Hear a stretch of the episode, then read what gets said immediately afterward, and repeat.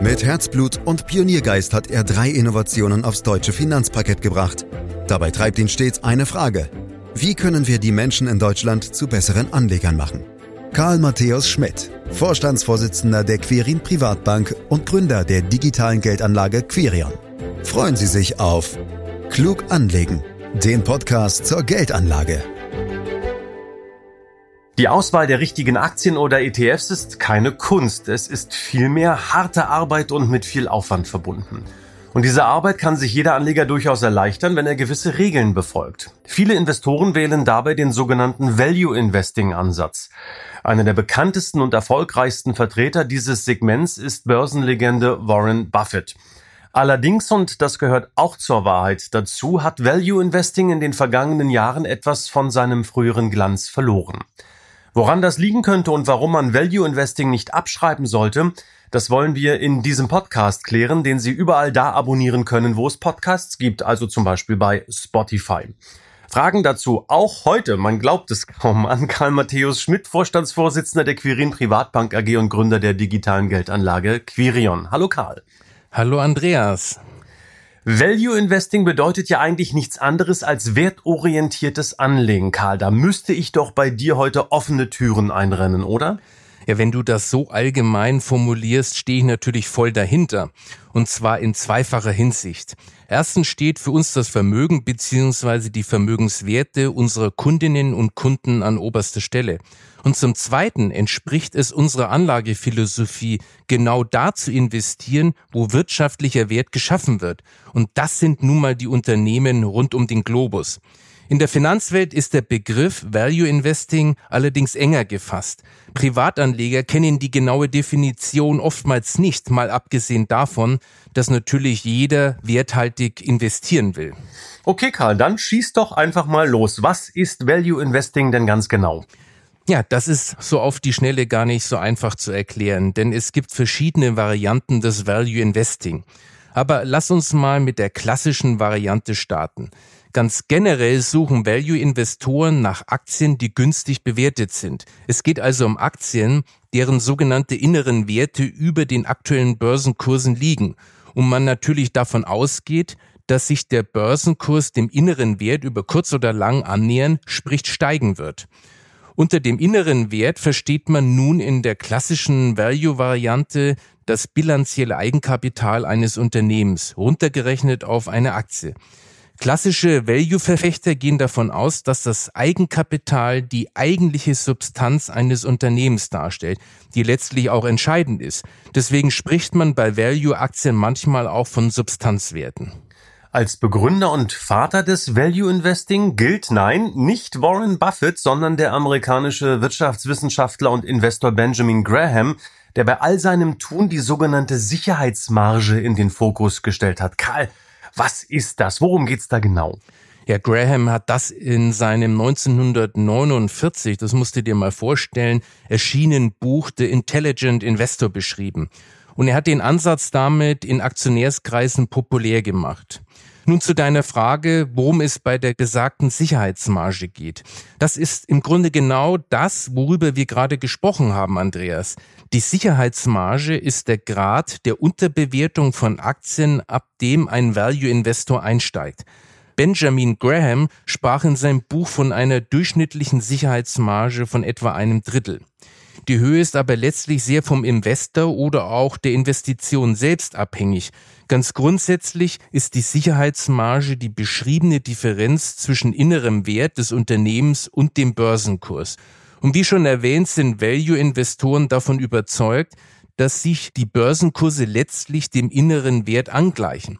Das heißt im Verständnis von Value-Investoren auch, dass je weiter der Börsenkurs unter dem inneren Wert liegt, umso geringer ist die Wahrscheinlichkeit, dass der Aktienkurs weiter fällt. Deswegen kann man durchaus berechtigt von Sicherheitsmarge sprechen.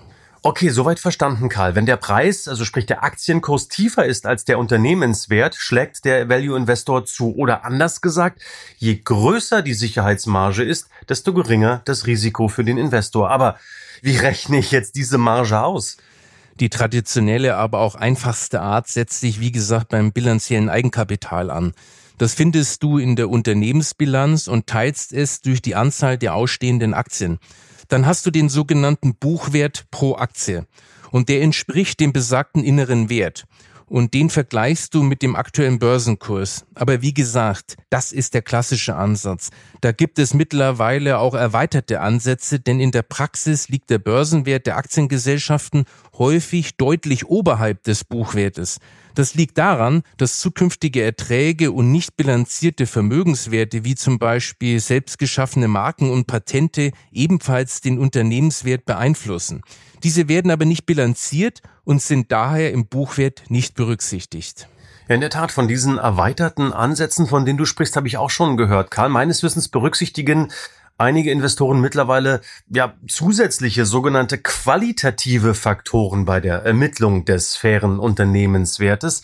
Ähm, ich habe da extra nochmal nachgeschaut, was dazugehört. Im Kern sind es etwa die Robustheit des Geschäftsmodells, die Qualität des Managements sowie mögliche Wettbewerbsvorteile des Unternehmens. Und ich würde vorschlagen, dass wir uns diese drei Punkte einfach mal etwas genauer anschauen. Also, was ist beispielsweise mit Robustheit des Geschäftsmodells gemeint? Also da gehen die Meinungen der Betriebswirte und Aktienanalysten leider auseinander. Generell steht Robustheit in Verbindung mit Wettbewerbsvorteilen der Marktstellung, aber auch der Krisenfestigkeit eines Unternehmens. Oh, wow, das war's schon. Das war immer eine richtig kurze Antwort von dir. Ja. Äh, kannst du uns mal ein, zwei Unternehmen nennen, auf die das zutrifft? Ja, nehmen wir die Firma Coca-Cola.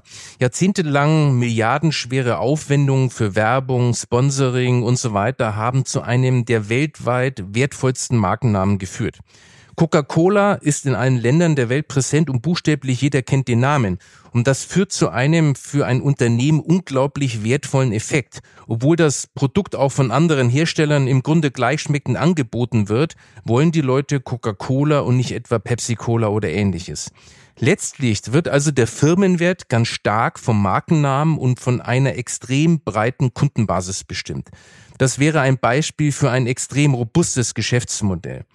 Bei großen Pharmakonzernen gibt es ähnliche Phänomene.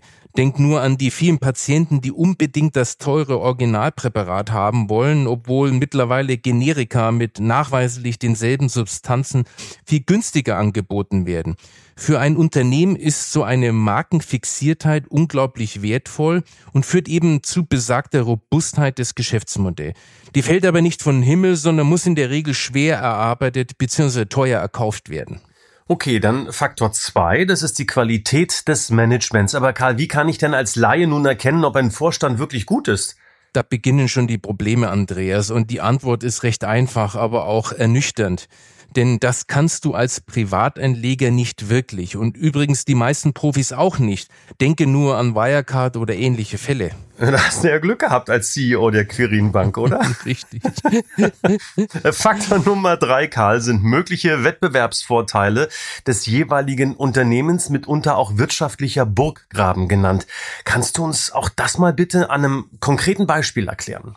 Es geht um eine fast unüberwindbare Distanz, die die Konkurrenz auf lange Sicht kaum bezwingen kann. Amazon ist hier so ein Beispiel. Amazon ist es gelungen, zum richtigen Zeitpunkt eine Geschäftsnische als erster zu besetzen und konsequent auszubauen. Die Dienstleistungen liefern Konsumenten einen deutlichen Mehrwert und wurden in der kürzesten Zeit von Millionen nachgefragt. Im Onlinehandel ist Amazon nunmehr absoluter Standard. Dieser Status als uneinholbarer Marktführer wird Amazon wohl lange Zeit behaupten können. Ähnliches gilt zum Beispiel auch für Alphabet bzw. Google. Der Ausdruck googeln wir das doch mal ist zur geflügelten Aufforderung geworden, um einen unbekannten Sachverhalt zu beleuchten. Hierfür den guten alten Brockhaus zur Hand zu nehmen, ist mittlerweile Steinzeitmethode. Aber Andreas, an der Stelle muss ich mal betonen, dass wir hier in Bereiche kommen, in denen der Value-Gedanke schon ganz schön verwischt wird. Zumal man den echten substanziellen Unternehmenswert bei solchen Firmen quantitativ nur ganz schwer messen kann. Und durch die Erweiterung des Kreises von Value-Faktoren entsteht eine kuriose Situation. Demnach wären Google und Amazon nämlich Value-Werte. Speziell bei diesen beiden handelt es sich aber eindeutig um sogenannte Wachstumswerte, also um Werte, deren Kursfantasie vor allem aus einem vermuteten starken Wachstumspotenzial für die Zukunft resultiert. Das ist bei Value-Aktien definitiv nicht so. Sie leben eher von einer stabilen Substanz.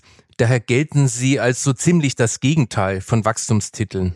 Hm. Wow, das sind jetzt natürlich nicht ganz einfache Themen, auch das zu durchleuchten, zu durchschauen. Wo und wie kommen Anleger an die passenden Infos, Karl, um sich ein eigenes Bild machen zu können? Andreas, ganz ehrlich, genau das ist im Prinzip für Privatanleger eben nicht möglich. Und das ist einer der vielen Gründe, warum man als Privatanleger Einzelaktieninvestments meiden sollte, auch im Value-Bereich.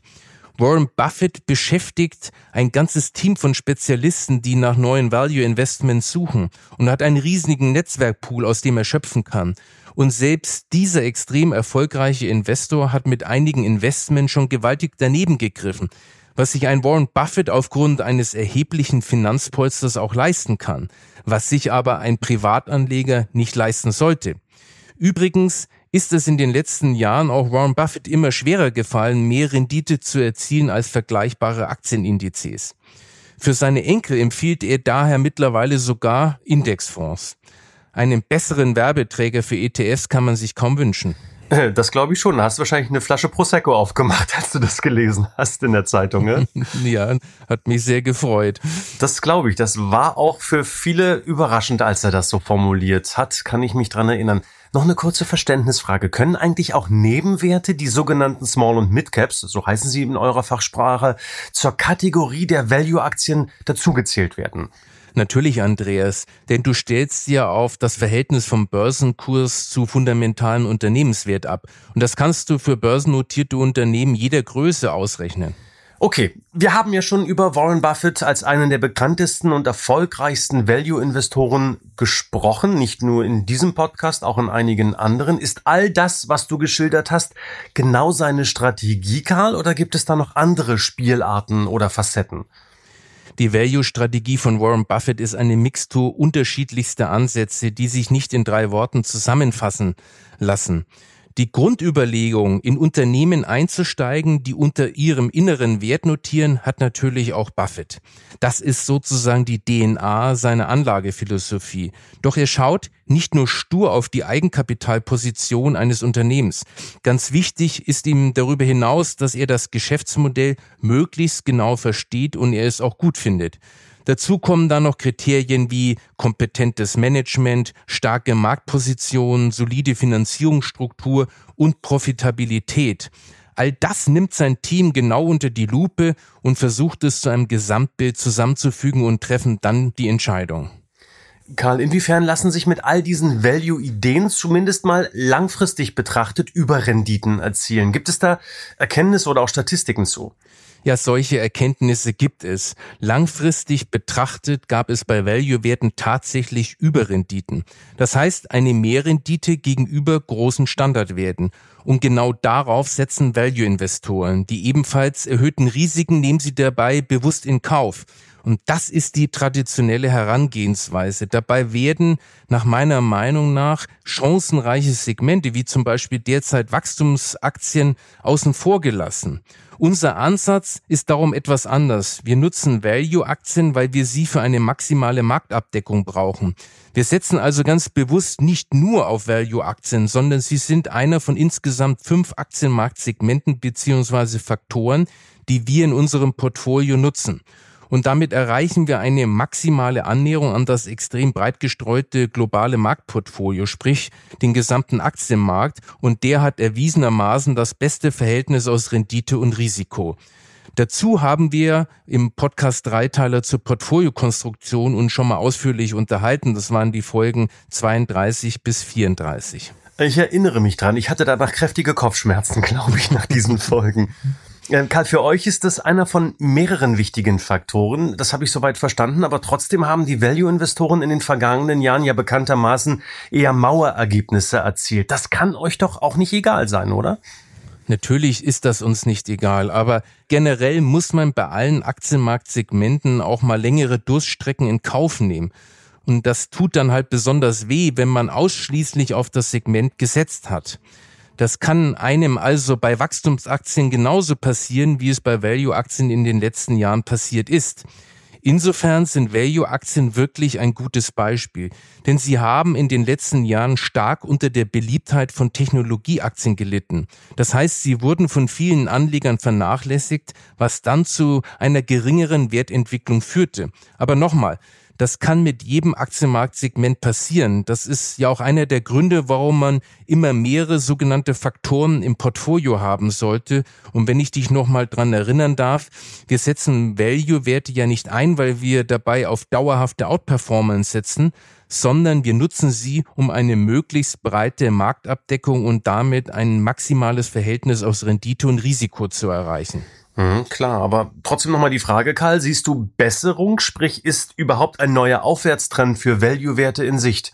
Ganz ehrlich gesagt, Andreas, das wissen wir nicht. Aber es gibt überhaupt keinen Grund, warum Value-Werte auf Dauer schlechter laufen sollten als der Rest des Marktes.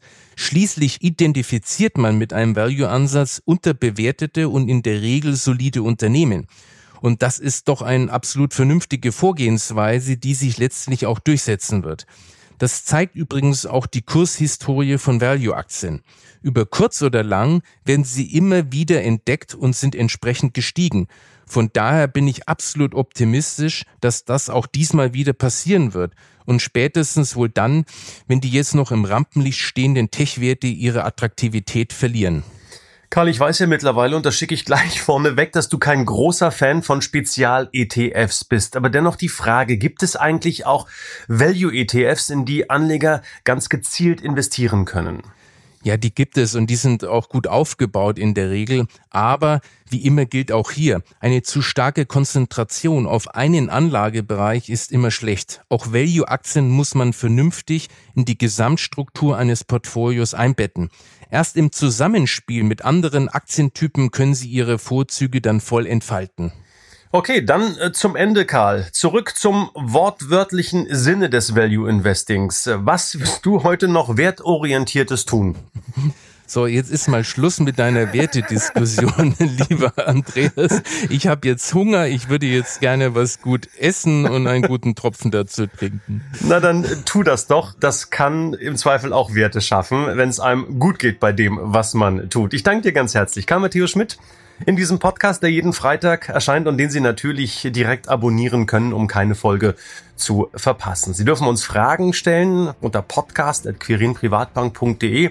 Sie können sich weiter informieren auf der Internetseite www.quirinprivatbank.de und Sie können, dürfen uns natürlich treu bleiben. Und dann hören wir uns in der kommenden Woche Freitag wieder. Für heute danke fürs Lauschen.